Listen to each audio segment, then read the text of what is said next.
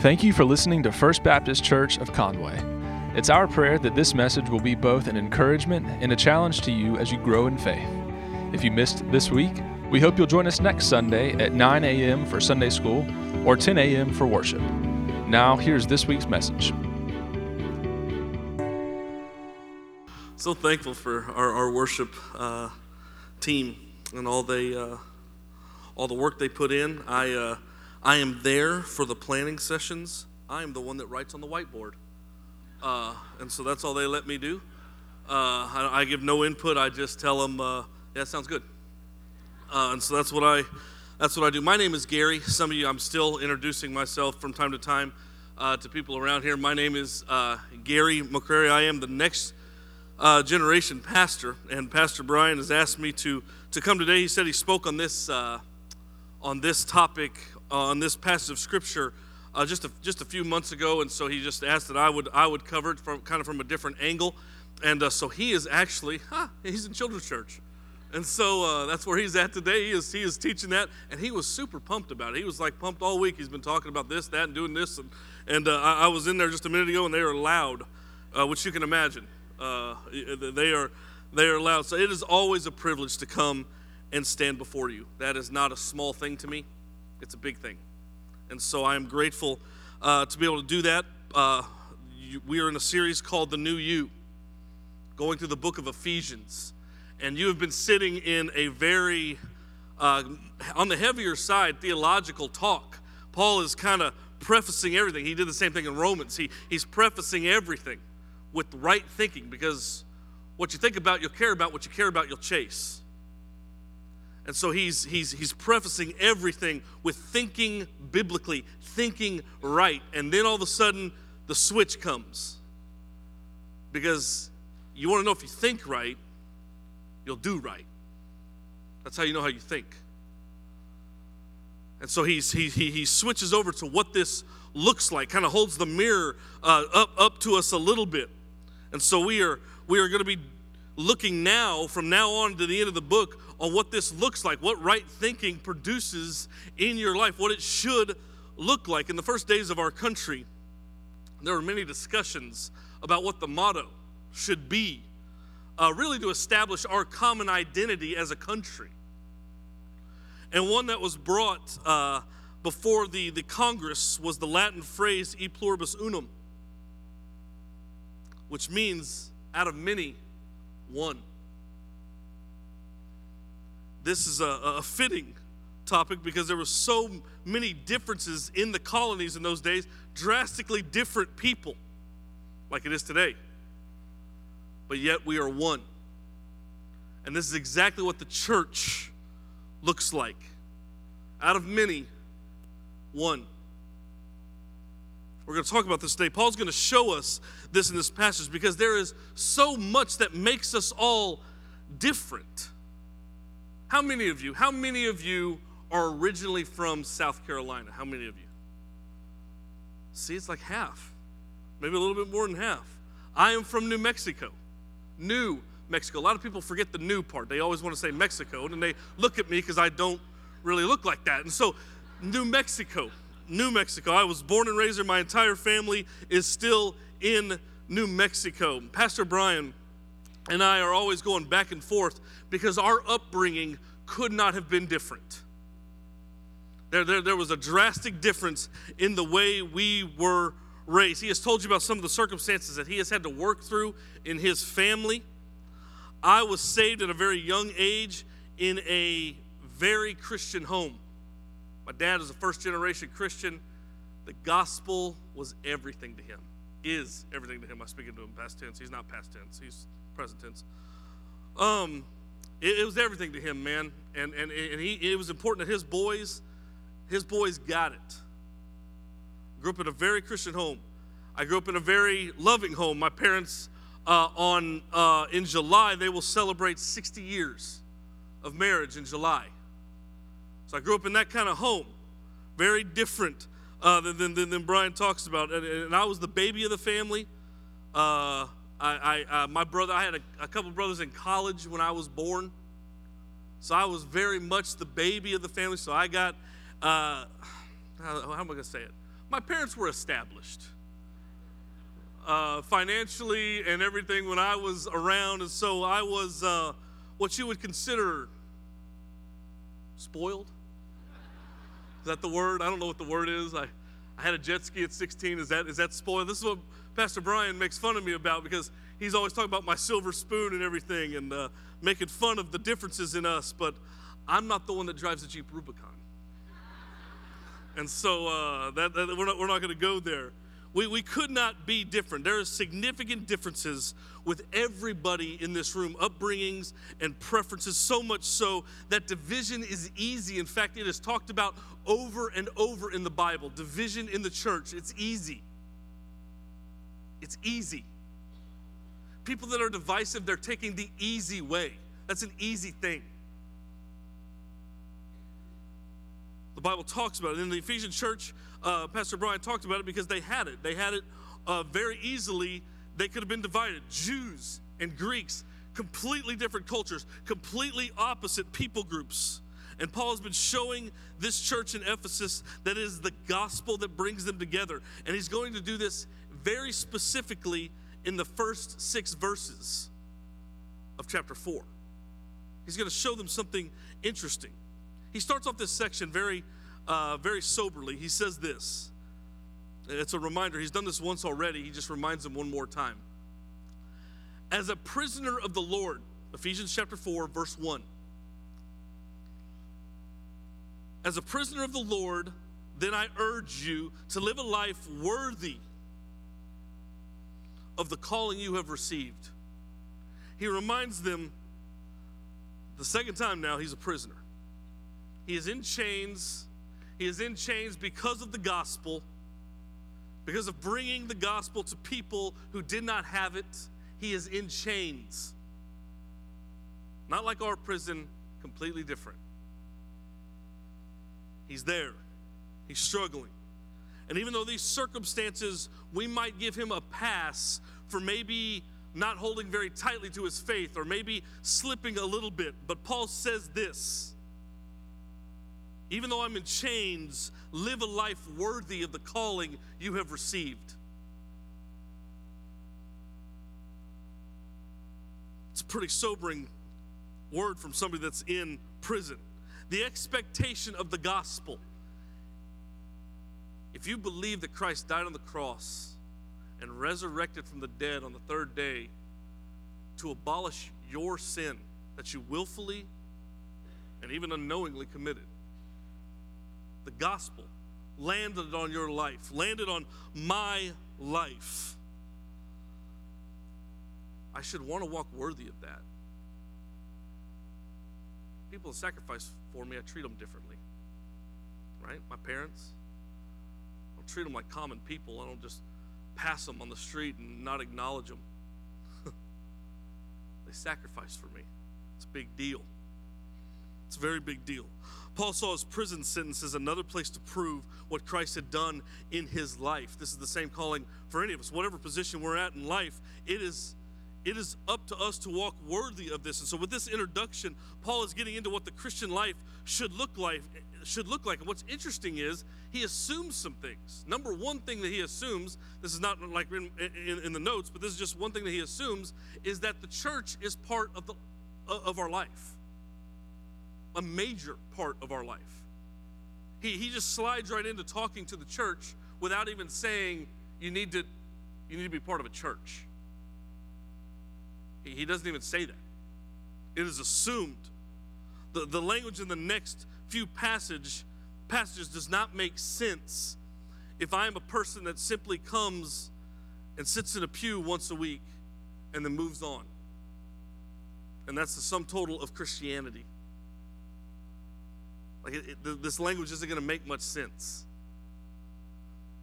But if we are people who want to walk worthy of the gospel that has landed on us, this language is going to make perfect sense. Because there are people who just kind of come and sit. Not here, but in churches far, far away. So, with this introduction, Paul gets into it. he's going to lead us into a thought. The first thing he wants us to see is this He wants to see us moving together or moving as one together. Moving as one together. In a, in a very in a way that's very much like Paul. He gives us a few things very quickly. That's very Paul. He, when, when, he writes, he does this. He'll pop out things very quickly, and these things end up being pillars as, uh, that, that hold up something that is very important. Four things, pillars, and they're going to hold up something. He says this so he just slides right in. Walk, walk worthy. And here's what he says, verse 2 Be completely humble and gentle. Be patient, bearing with one another in love. So, humility, gentleness, patience, love. We've heard those words before from Paul. He says they're part of what the Spirit brings to your life, they're fruit that the Spirit brings up in your life. You want to know if the Spirit's landed on you, these things exist in your life somewhere. It's a good way to know. Are these things about who you are? Are you working towards these things? This is what he told the Galatian church. They're, they're fruits of the Spirit, but not only that, they were, they were words used to describe Jesus himself. That you look like Jesus. This is the mindset that Paul is trying to cast forth that we look like Christ, especially in the church, because sometimes we are significantly nicer to people who are not saved than to people who are. Not here, but in churches far, far away. says this. He told the, the same Galatian church in, in chapter 6, verse 10. He says, Therefore, as we have opportunity, let us do good to all people, especially to those who belong to the family of believers. Make it a, make it a point to pe- treat people in the church way better. Way better. So, a humble, gentle, patient spirit does something. It bears one another in love. This word bearing literally means to hold up, to, to, to lift them up. Is that, is that what we look like? Are we, are we lifting people up? When we press pause real quick on our lives, do I have a life that is lifting people up? Especially people in the church. Or am I constantly tearing down, nagging, doing something else, whatever it may look like? taking to, to other platforms, email, social media, what, whatever it looks like. Lifting up. This is what he says. This is a life that, that walks worthy. You want to know what it looks like to walk worthy? It's a life that, that, that is lifting others up patiently, gently, humbly, loving people, especially those in the church. These four pillars humility, gentleness, patience are the foundation for ready. This is what they're holding up unity. Unity does not exist without those four things. Unity is vital in the church. Verse 3, it says this He says this Make every effort to keep the unity of the Spirit through the bond of peace. Make every effort to keep. That word literally means guard. Pastor Brian already talked about our need to be peacemakers. Why? Because this is what brings unity. And let me let me let me drop a phrase on you real quick. Unity is how the church together glorifies God. Or the negative, we do not glorify God as a church without unity. Does that mean we all believe the same? That mean we all aren't going to bicker about things from time to time? Oh, yeah, we will. But through patience, gentleness, humility, and love, we can work through that together. We can work through those things. We can figure out exactly what the Bible is trying to say. Paul knows that the best way to bring peace is not to focus on our differences, but to focus on what we have in common. And in fact, he makes one very big point with one very small word. And that word is one. Look at verses uh, 4 through 6. He says this There is one body and one spirit, just as you were called to one hope when you were called one Lord, one faith, one baptism, one God and Father of all, who is over all, through all, and in all. Some scholars believe that this was a sort of creed in their day. This is a creed, this, this, this repetition of one, one, one, one, one, reminding them of who they were together. One, one body. There is a universal body of Christ. But I think Paul has a more narrow vision here. I believe that Paul is indicating that you can only be part of one body, a local church. I think he's narrowing the view a little bit for these people because he's writing to one local body. I think he's narrowing it. Yes, it's true that, that, that all Christians are tied together by the gospel, but it is hard for me to be unified with somebody in Zimbabwe. I can pray for them, but as far as just practical unity, they're there, I'm there, we'll probably never meet this side of glory. So I think Paul is very much narrowing his mindset there. One spirit, we all have the same Holy Spirit inside of you. No greater, none less. It is the same magnificent Holy Spirit that you have, that I have, if you are saved. There's one hope. Our hope is that Christ's sacrificial death and resurrection covered our sins. It's one hope, one Lord, talking about the same authority that we all place our lives under as Christians, one Lord, one faith. This seems to be talking about Christianity as a whole, the faith. One baptism. That we were all baptized into God's family spiritually, but also a person is baptized after their confession of faith, after they confess that Jesus Christ is Lord, they're, they're baptized. And one God and Father setting aside our identity as anything else but a member of God's family.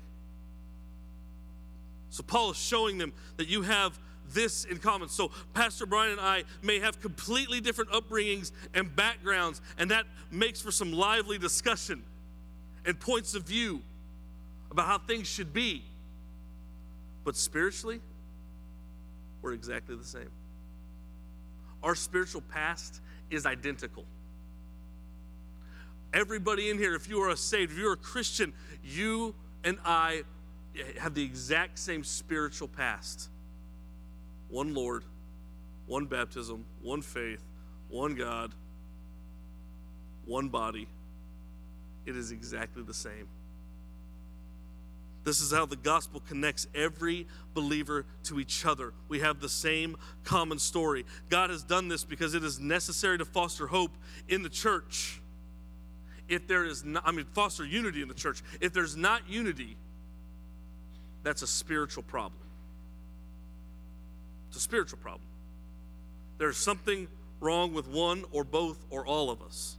It's a spiritual issue. God has made every provision for unity in the church by giving us all a common ancestry in who He is. This is how we, we, we, we move as one together.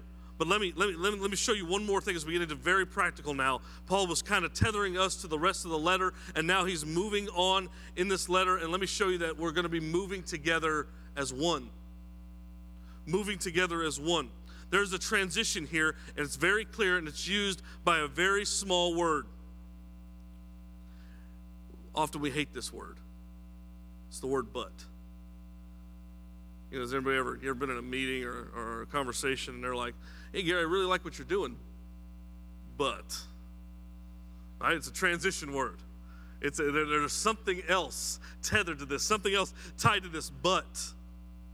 He says this we have all the big things in common, man. There is all the big things in common. But, a transition. But to each one of us, each one individually, which we're living in the United States, we love individuality. Each one of us, grace has been given as Christ apportioned it, Ephesians 4 7. But each one of us, grace has been given. But there is something that makes each one of us different and unique, each one of you. Each one of us in this room, if you are saved, this makes us very different. Something has been given that we did not earn in any way. This is why he uses the word grace. It was something that says that Christ apportioned. That's a $5 word, is what we call that where I'm from. That $5 word, all it simply means is measured out. Christ has measured something out and he has given it to you. You don't measure anything on accident, we measure on purpose. We measure for a specific reason, whether that's construction, whether that is cooking, we measure. We measure it out. This is why he's doing this. He has something very specific in mind for each one of you. That Christ has taken this grace and he has put it in your life for a specific reason. And then he gives a very weird illustration, but it helps us in the end. He, he quotes Psalm uh, 68, and he says this. Let me read it to you verses uh, uh, 8 through 10.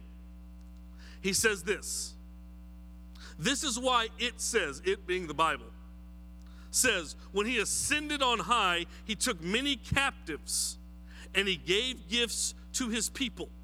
Then he gives us a parenthetical statement so we know what he's talking about. What does he ascended mean except that he also descended to the lower earthly regions? He who descended is the very one who ascended.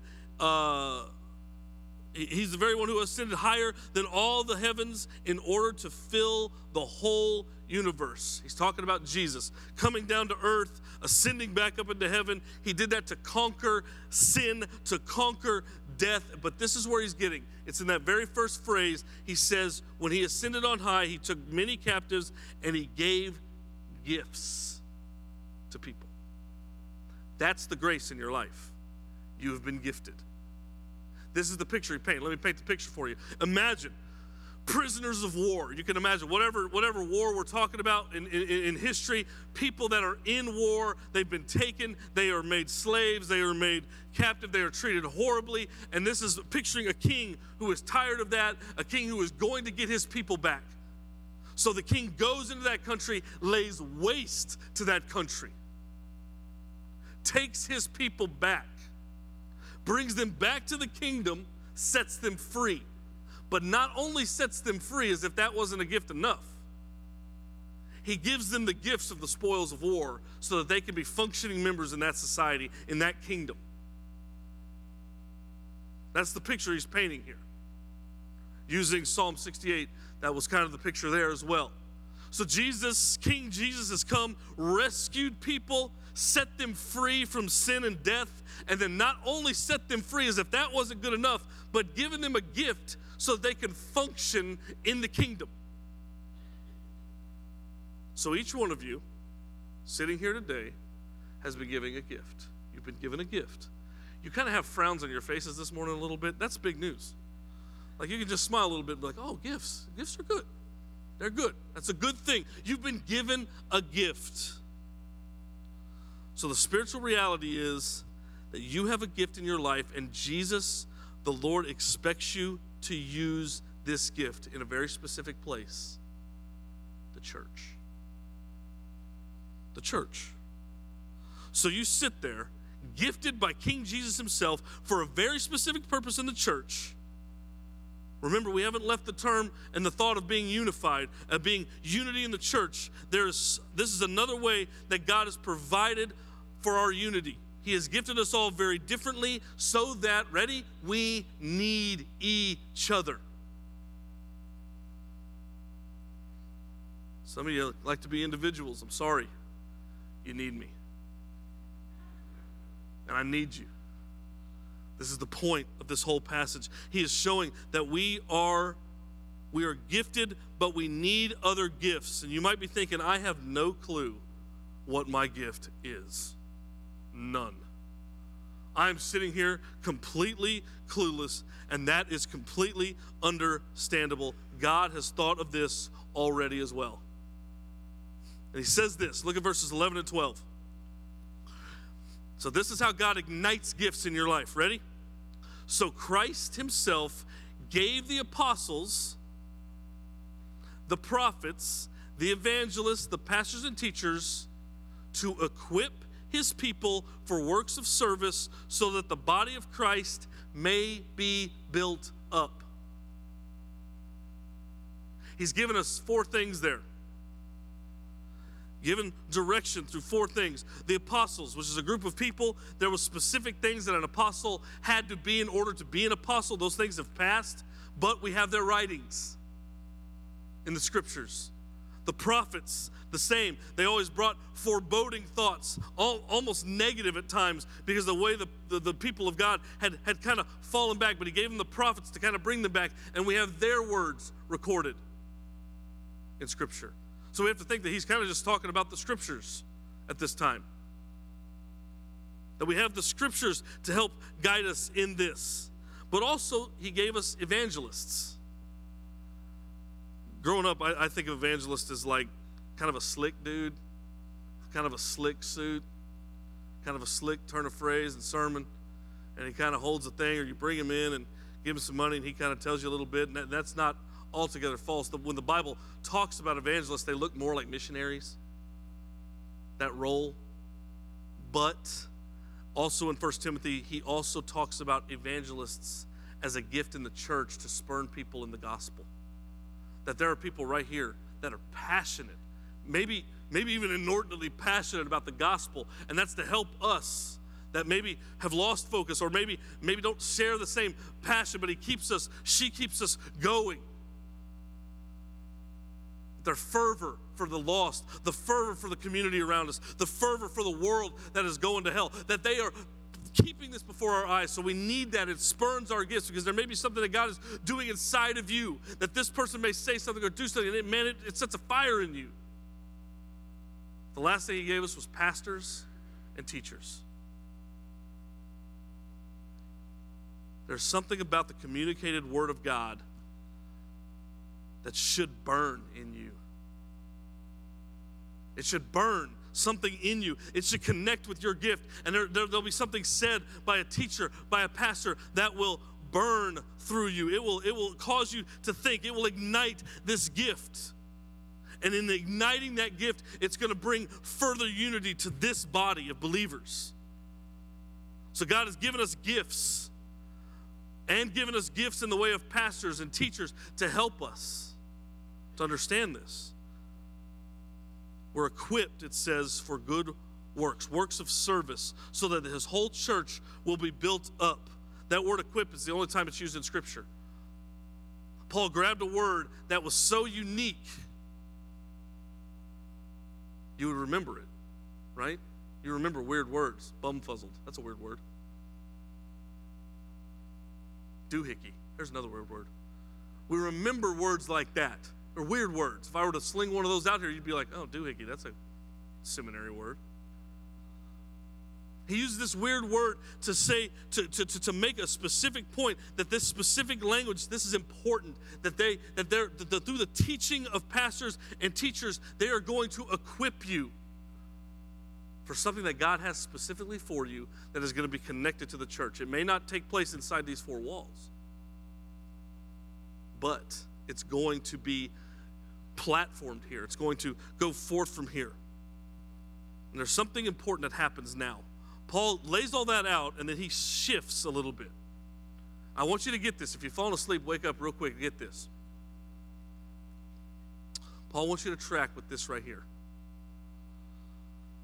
Paul's directing his thoughts now to include himself. So I want you to think, we, we, we see Paul as a heavy hitter, right? He's a, he's a heavy hitter. Like he, this is a, this is big time here. This is LeBron James of the Bible. This is a big deal. So here he goes. He says, "Until we." If you circle, if you write in your Bible, that, that might be important because Paul is now lumping himself with them. He says, We all reach unity in the faith, in the knowledge of the Son of God, and become, big word, mature attaining to the whole measure of the fullness of Christ. Verse 13. That word, we, Paul now says, I need a pastor and a teacher. I can't imagine the weight that would have held to see the Apostle Paul sitting right here. But even Paul knew I have to be spurned, man. My gift has to be spurned inside the church. It has to be moved by that. So Paul is sitting under preaching himself. He's sitting under teaching himself. He's learning this because he wants to be mature. Because he wants to know that this is how this is measured out. The same thought it says here. He says that it is attaining to the whole measure of the fullness of Christ. This is what I got to this is what I what, what, what I got to get across here is this that Christ has taken something and he's measured it out. And it fits into all that First Baptist Church is supposed to be. So, you sitting right there, you're measured and you fit. And you're measured and you fit. And you're measured and you fit. And I'm measured and I fit. This is what he's trying to get us to understand. This is how we become mature as a church, as believers, by understanding that I am connected to the whole. He is, he is showing a direct connection by exercising my spiritual gift to spiritual maturity. That, that once I start to do what God has created me to do, I will start being more mature. Because some of us, like me, I struggle with that sometimes. I struggle with doing the same things over and over and over and over again, right? I struggle. Some of that comes from the fact that I haven't connected myself properly to the church. Therefore, I haven't connected myself properly to my full spiritual maturity. Nobody grows strong on an island. Nobody. So he gets this. He, he wants them to understand. Even Paul knew that he needed these people in his life. He needed the church to fulfill his role, which we think, wow, because he wrote a good chunk of the New Testament. And all of a sudden, Paul's saying, I need the church. I need pastors and teachers. And he continues with this word, we, as he, as he goes on to verse 14. This is why we need good teaching. This is why we need pastors. This is why we need teachers. Verse 14 says this Then we will no longer be infants tossed back and forth by the waves, blown here and there by every wind of teaching, by every cunning and craftiness of people in their deceitful scheming. He lumps himself with the church again. And I would say to me, I would say that Paul is the furthest thing from a spiritual infant, as he says there. He says that we're not infants, so we're not, we will no longer be infants. I'd say if a church has the, the Apostle Paul in the middle of it, good gravy. And he says, Nope. We're only as strong as our weakest believer. So if somebody is just sitting and doesn't get that they're gifted, we have a hole. We have a gap. There's a gap in the measurement. It doesn't quite fit because it's gone. And there's a hole. And what slides into that hole? Deceitfulness. Did you know there's deceitful people in the church? Not here, but in churches far, far away. There are deceitful people who would push an agenda, who would push something else, who would want to take us away from Scripture. And Paul is saying that the only way we're going to get around that is if everybody is fitting in if everybody is, is, is getting their, their knowledge right and their gift right, and this is one reason why this is going to be such a shameless plug, but I can't help myself. This is one reason why we have Growth Track. These are classes 101, 201, 301, 401 to help us get things right. 301 is on spiritual gifts, March 29th. This is why we have growth tracks, so we can get this teaching, so that we can figure out what we're supposed to be doing here, and we can close the gap in our church, and we can be a, a strong church. Why? Why do we want to be a strong church? I'm glad you asked. Verse 15. Instead, speaking the truth in love, we will grow to become every res- uh, in every respect the mature body of him who is the head that is christ do you see what that says? We will grow to become in every respect singularly the mature body of him who is the head that is christ. Here's the deal. You guys know this because for gary to look like jesus is impossible. I know it's hard to believe. I struggle. I got my own sins, I got my own stuff. I got my own stuff that I deal with, my own failures as a husband, dad.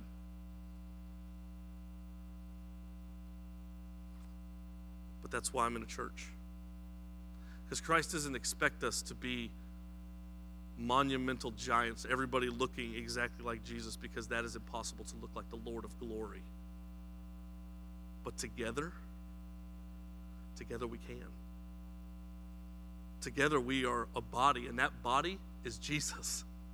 That's what he's saying there. The full measurement of that is Jesus. The, the, to become every respect the mature body of him who is the head, that is Christ. That we look like Jesus collectively, so that when the when when, when Conway or Myrtle Beach or Aynor or wherever is looking at First Baptist Church, they think Jesus, man. That's what they think. If I need to connect with Jesus, they're doing it together. Because it is a lot of weight on me to try to look like Jesus because I will fail over and over and over and over. But together, together we won't. It's important. Paul says it like this to round it out. He says, verse 16, from him the whole body joined and held together by every supporting ligament. He, he takes even the smallest of, of body parts, a ligament, grows and builds itself up in love as each part does its work. It's kind of stagnant, but each part, that's you, that's me, does its work. I got a buddy in high school, man, he was a he's a ball player, baseball player, stud, one of the best athletes I've ever been around. And uh, right out of high school, he was uh, offered a minor league deal, so-so, wasn't a great deal. Uh, so he passed it up, decided to go to college, and uh, for to, to, to work on some things and to get a better deal. Instead of being stuck down and possibly getting lost in a system, he wanted to kind of enter that system at a higher level, and so that's why he chose to do that. And uh, so he was well on his way. And one summer, we all came back from college, all got jobs, different jobs. He and some other buddies of mine went to a mill, uh, a lumber mill, and were working there. And they uh, were doing that work. I had another buddy. He is kind of a uh, clown. Is that, that, is that an appropriate word? He's kind of a clown. Just is, man. And he and this this other buddy, this baseball playing buddy of mine, were, were working together, and they, they were hauling this very big piece of lumber and the clown was jacking around and they dropped this lumber on my buddy's foot who played ball pivot foot. He's a right-hander but he batted left-handed and that's that's a nice thing to have. And uh, he could he, he and that's where his money was. He could hit. Uh, he could run like a deer but he could hit. And uh, and so he couldn't pivot. Couldn't pivot. Couldn't pivot. Struggled struggled struggled. The one thing he knew at the level he had gotten to in college is that if you're not playing you won't be playing so he's trying to get back in, trying to get back in, and uh, trying to get back in, trying to get back in quick, as quick as he can. And so he got back in, and guess what? He hurt his shoulder. Why? Because his mechanics were off from his foot. So now his shoulder's hurt. And it was injury after injury after injury after injury. So now he's just at home. And if you don't know, Roswell doesn't have a major league ball team. Um, and so he, he, he doesn't, uh, doesn't play ball. And all because his body was reacting to its injury. Same way as the church. When we're all doing our part, as it says there in verse 16, we will grow. We will grow as each part does its work. But when we're not together, when something is wrong, starts to affect the whole. The foot starts to affect the shoulder. The shoulder affects the arm, the elbow. Everything's not working properly. Really great things are happening at First Baptist Church right now. Really great things. But one has to wonder if things couldn't be substantially bigger, substantially greater, if everybody was involved, if everybody was doing their part, if we were all functioning as a whole, every person takes the church and their role in it seriously. And again, you may be wondering what your gift is. And we invite you to Growth Track. That's what that's what that's what 301 is going to be all about. Uh, you can go on the website, check that stuff out. You can figure that stuff out. But I want you just for a moment. We're done. So please take just a moment, even as we consider our role in this church body. There has to come to a point that we have to ask ourselves: Am I working toward maturity or against it? Am I working toward using the gift that God has given me, figuring that out as, I'm sitting? You, you, you hear great preaching from Pastor Brian and other other speakers, other Sunday school teachers and small group teachers, and they're, and they're, and they're teaching, or maybe you're listening to it somewhere else, you're, you're hearing these things, and there's something that's been ignited in you that's not by accident, man. That's not just emotions, that's the Lord. And so, what are we doing about that? What, what, what are we doing to work towards that? I think the answer to that question, am I working towards maturity? I think the answer to that question could be the difference in a good church and a great church. The kind of church that, that Acts talks about when it says, uh, when, when, when, when the apostles come and the, the believers come to the city, they said, These are the ones that turn the world upside down. They flip the world on us. They flip the way everybody's thinking. They were kind of meaning that in a bad way, but it's a pretty cool reputation to have. Those that are flipping the world around, upside down, changing it. I want to ask if you wouldn't mind to pray. And then, Rocky, you can come. Father, we're grateful for all you do for us, grateful for your great grace in our lives. We need it.